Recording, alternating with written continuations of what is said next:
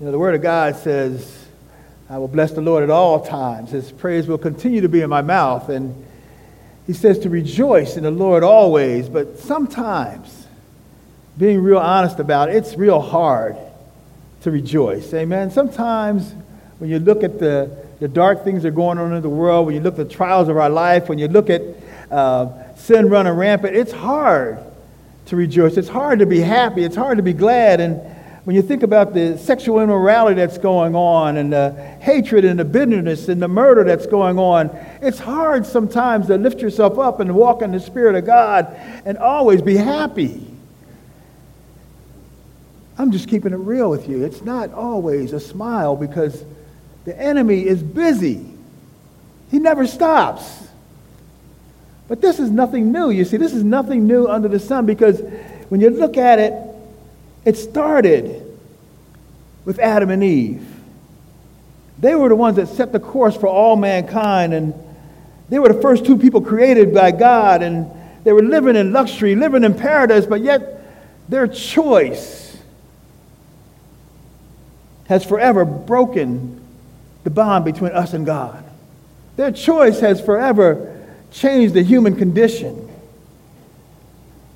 So today, as we walk through this scripture, it's, it's going to be a history lesson. It's going to be looking at our history. It's going to be looking at a true, accurate record of where it all started. It's going to help us to understand our own heart, our own condition, and, and why the world seems so crazy right now. It's hard when you listen to the news and it's so negative all the time so much prejudice and bitterness and hatred, and it's hard. But there was one good piece of news this week, and I, I just of give God some praise for that. That was those children and that coach coming out of the cave, amen? That was nobody but God that did that. And it was a miracle unto itself.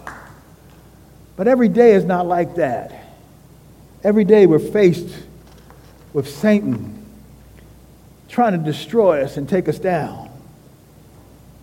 So we're going to have a history lesson. We're going to go back and find out where it all started.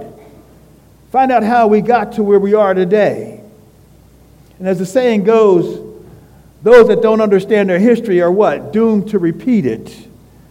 So we're going to explore this text that believing in faith that it is truly an accurate account of the Word of God. It is truly what happened to us at the beginning when our forefathers decided on the choices that they made. So let us pray. God, we just thank you. We praise you. We give you glory. We give you honor, O oh God. We ask you now, O oh Lord, that you would move your servant aside, O oh God, that you would speak through me as a willing vessel, O Lord. We ask you now, O God, that you would fill this place with your glory, God. That we would feel the presence of your Holy Spirit like never before, O God and that you, God, would speak to our hearts, oh God. Let your word fall on fertile soil, oh Lord. That our hearts would be turned and changed and turned towards you, oh God. Have your way in our souls and use us for your glory, God. As this word goes forth, oh God, let us be attentive to the word that you have for us. In Jesus' name we pray. We say amen. Amen. So today's scripture, we're going to be walking through Genesis 3 1 through 13. And it's about the fall. And uh, as I said earlier, when, I, when we gave out the assignments for the preaching schedule for the summer, you know, I had to say to Keith, why do I have to preach about the fall? You know what I mean? It's, it's, can you have picked someone else to talk about sin and the weight of sin? It's, it, it's not an easy topic. We want to avoid talking about sin. We, we talk about love a lot. We talk about the greatness of God. We talk about the Spirit, but we don't talk a lot about sin. So, yes, it's a heavy topic, but it's well needed. So, this word today, let me just read through it. Now, the serpent was more crafty than any other beast of the field that the Lord God had made. And he said to the woman, Did God actually say, You shall not eat of any tree in the garden? And the woman said to the serpent, We may eat of the fruit of the trees in the garden, but God said, You shall not eat of the fruit of the tree in the midst of the garden neither shall you touch it, lest you die. But the serpent said to the woman, You shall not surely die. For God knows that when you eat of it, your eyes will be open, and you will be like God, knowing good and evil. So when the woman saw that the tree was good for food, and that it was a delight to the eyes, and that the tree was to be desired to make one wise, she took of its fruit and ate.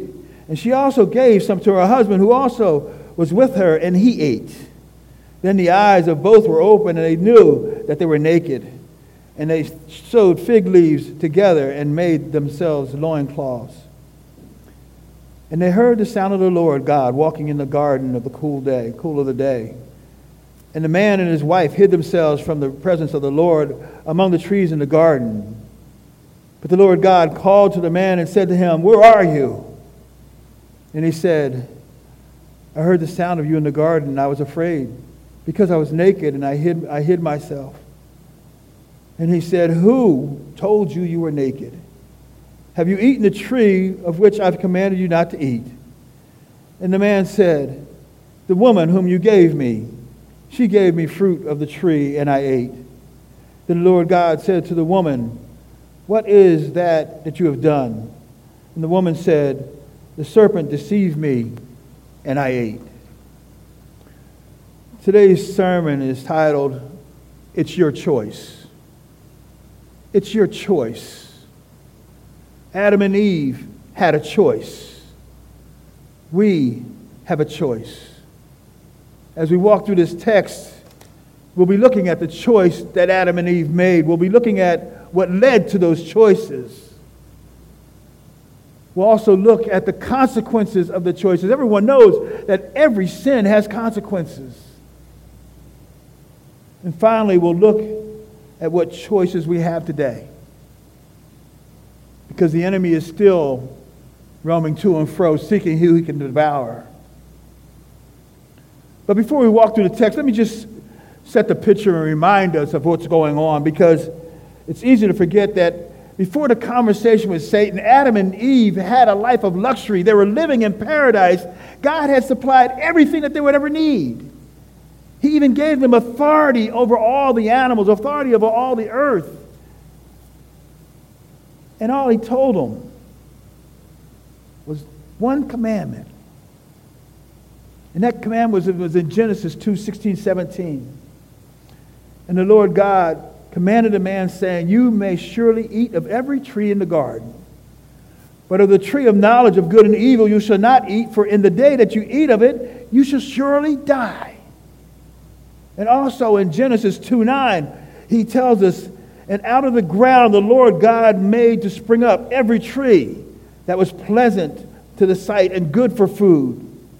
The tree of life was in the midst of the garden, and the tree of knowledge of good and evil.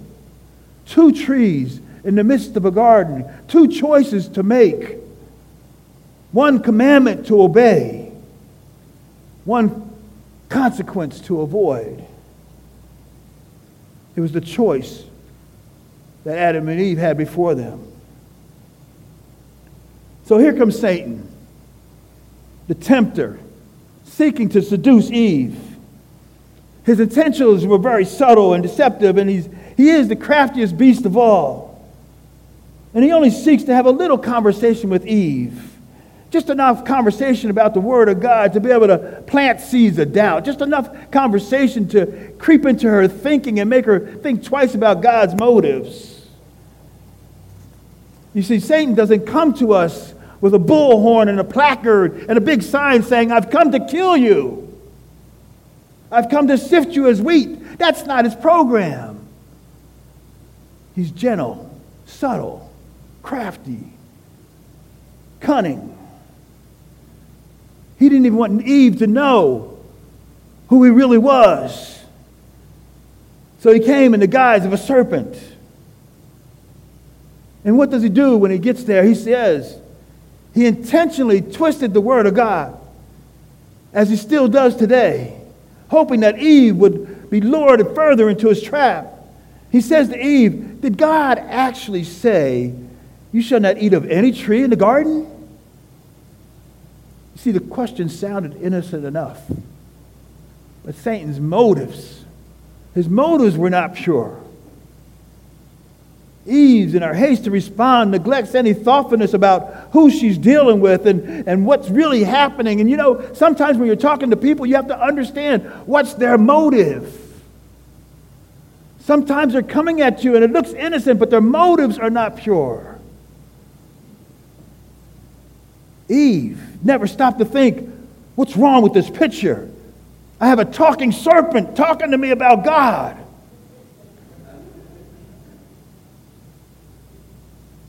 even if she hesitated for a moment and gave the situation just an ounce of thought, maybe, just maybe, she would have turned to Adam and said, Adam, you know, God, God gave you the opportunity to name all the creatures here that he created. Which one is this? But heaven forbid she would ask her husband, right? No, it goes both ways. We don't ask either, so. You see, when things don't seem natural, maybe there's something supernatural going on behind the scenes. When things are unnatural, you have to be aware of the spiritual things that are happening around you. There's something that goes off in you that you can reject or, or embrace that says something is not right.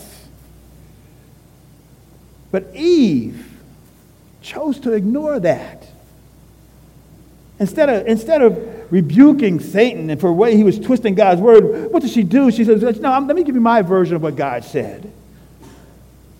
God said, You shall not eat of the fruit of the tree that is in the midst of the garden, neither shall you touch it, lest you die. You see, Eve herself distorted God's word. God didn't say anything about touching the tree of knowledge, of good and evil. He didn't say, lest you die. He said, if you do it, you will surely die.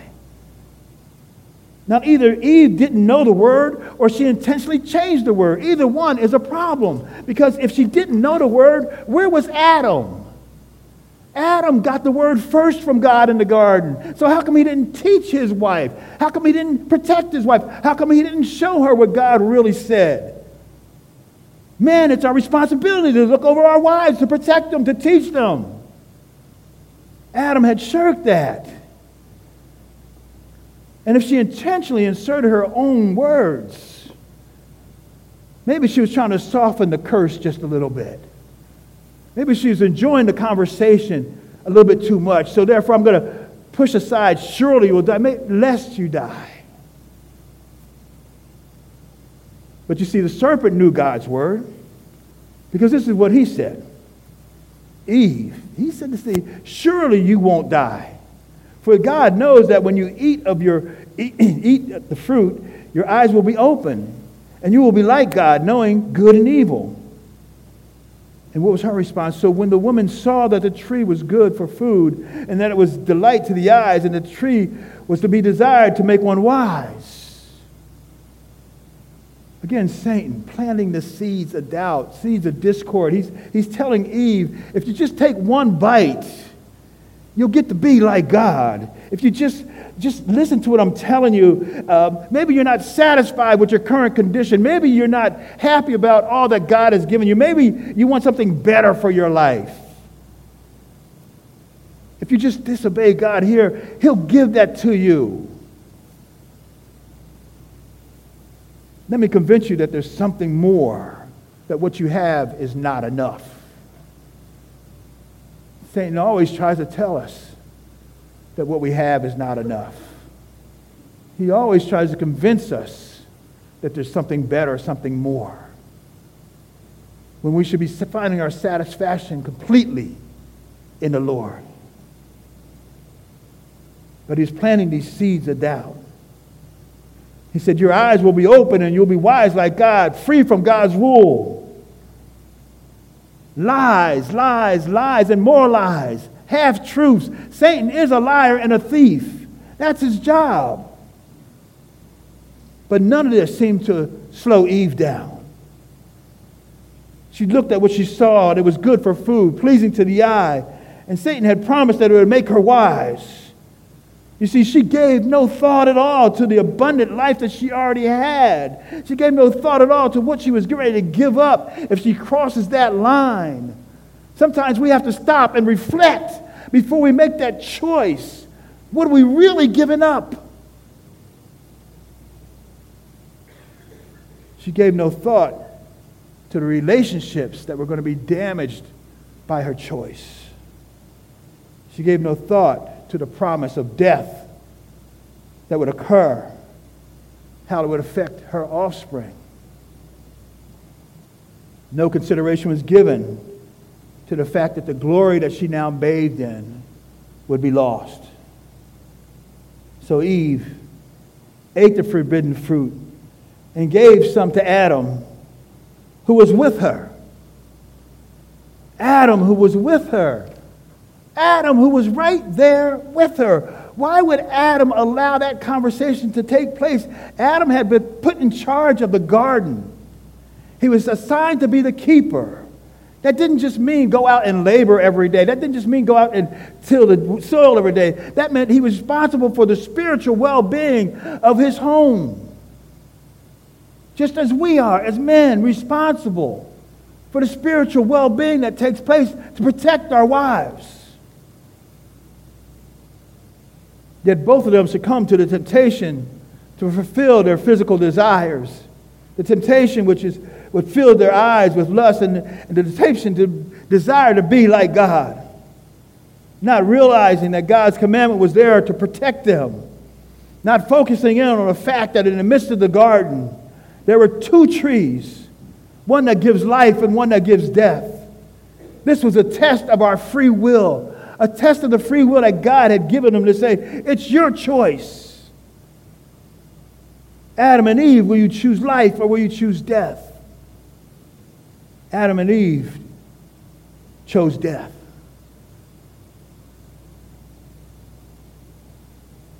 Now they have to deal with the consequences. Now they have to deal with the consequences of disobedience, the consequences of not loving God more than they love themselves. Verse 7 says, Then their eyes were, of both were open and they knew that they were naked. And they sewed fig leaves together and made themselves loincloths. Just as Satan said their eyes would be open, it did happen, but what they saw was not what they expected. They expected to see an abundance of wisdom.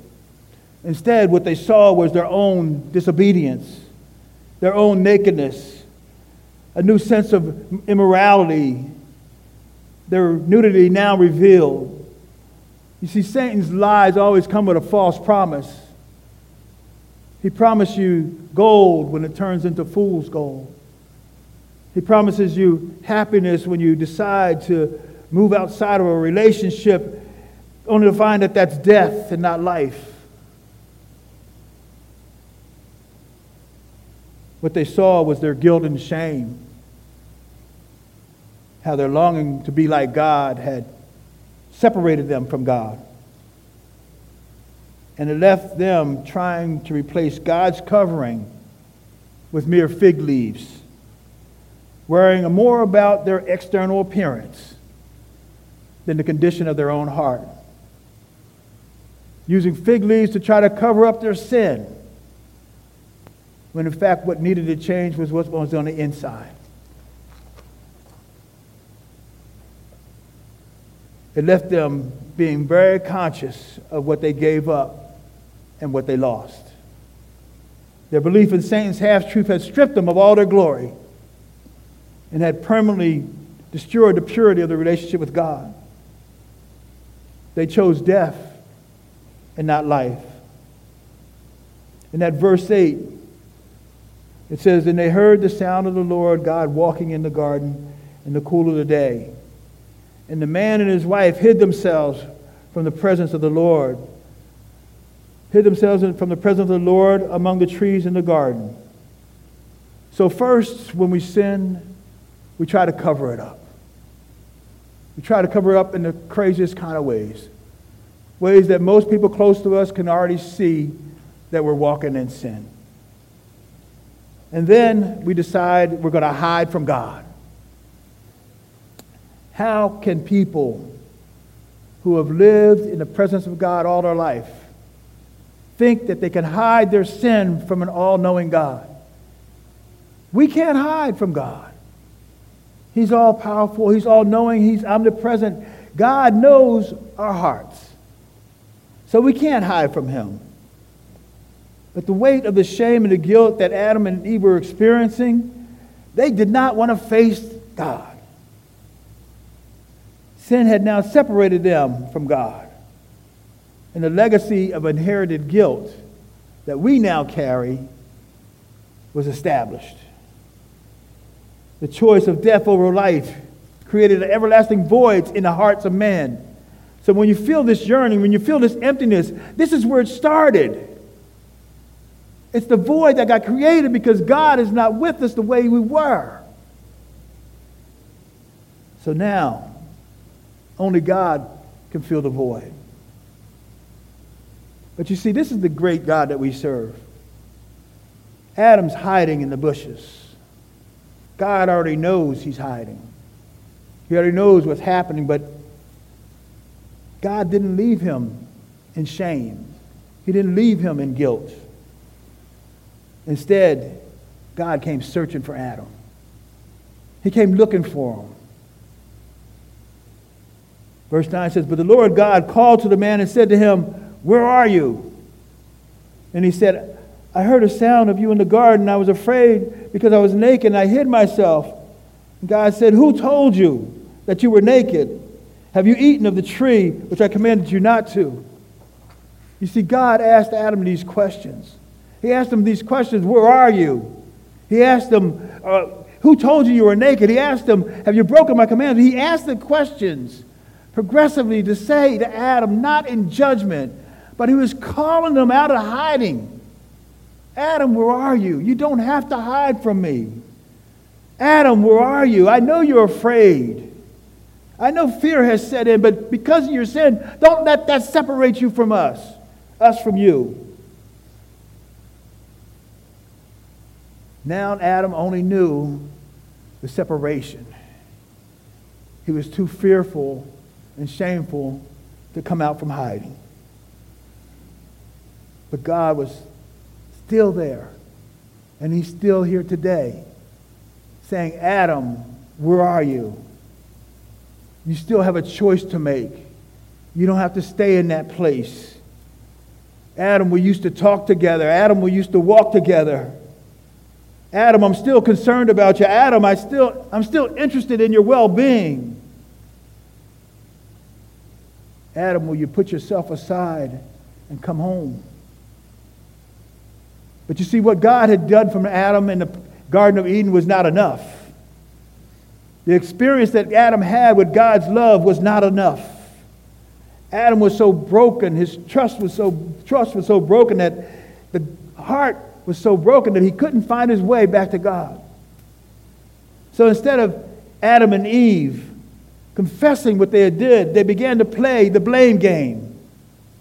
Adam to the point of blaming God for that woman he gave him. And Eve for pawning her problems off on Satan. There was no confession, no repentance, no acknowledgement of their personal guilt, no responsibility at all. That was the choice that they made.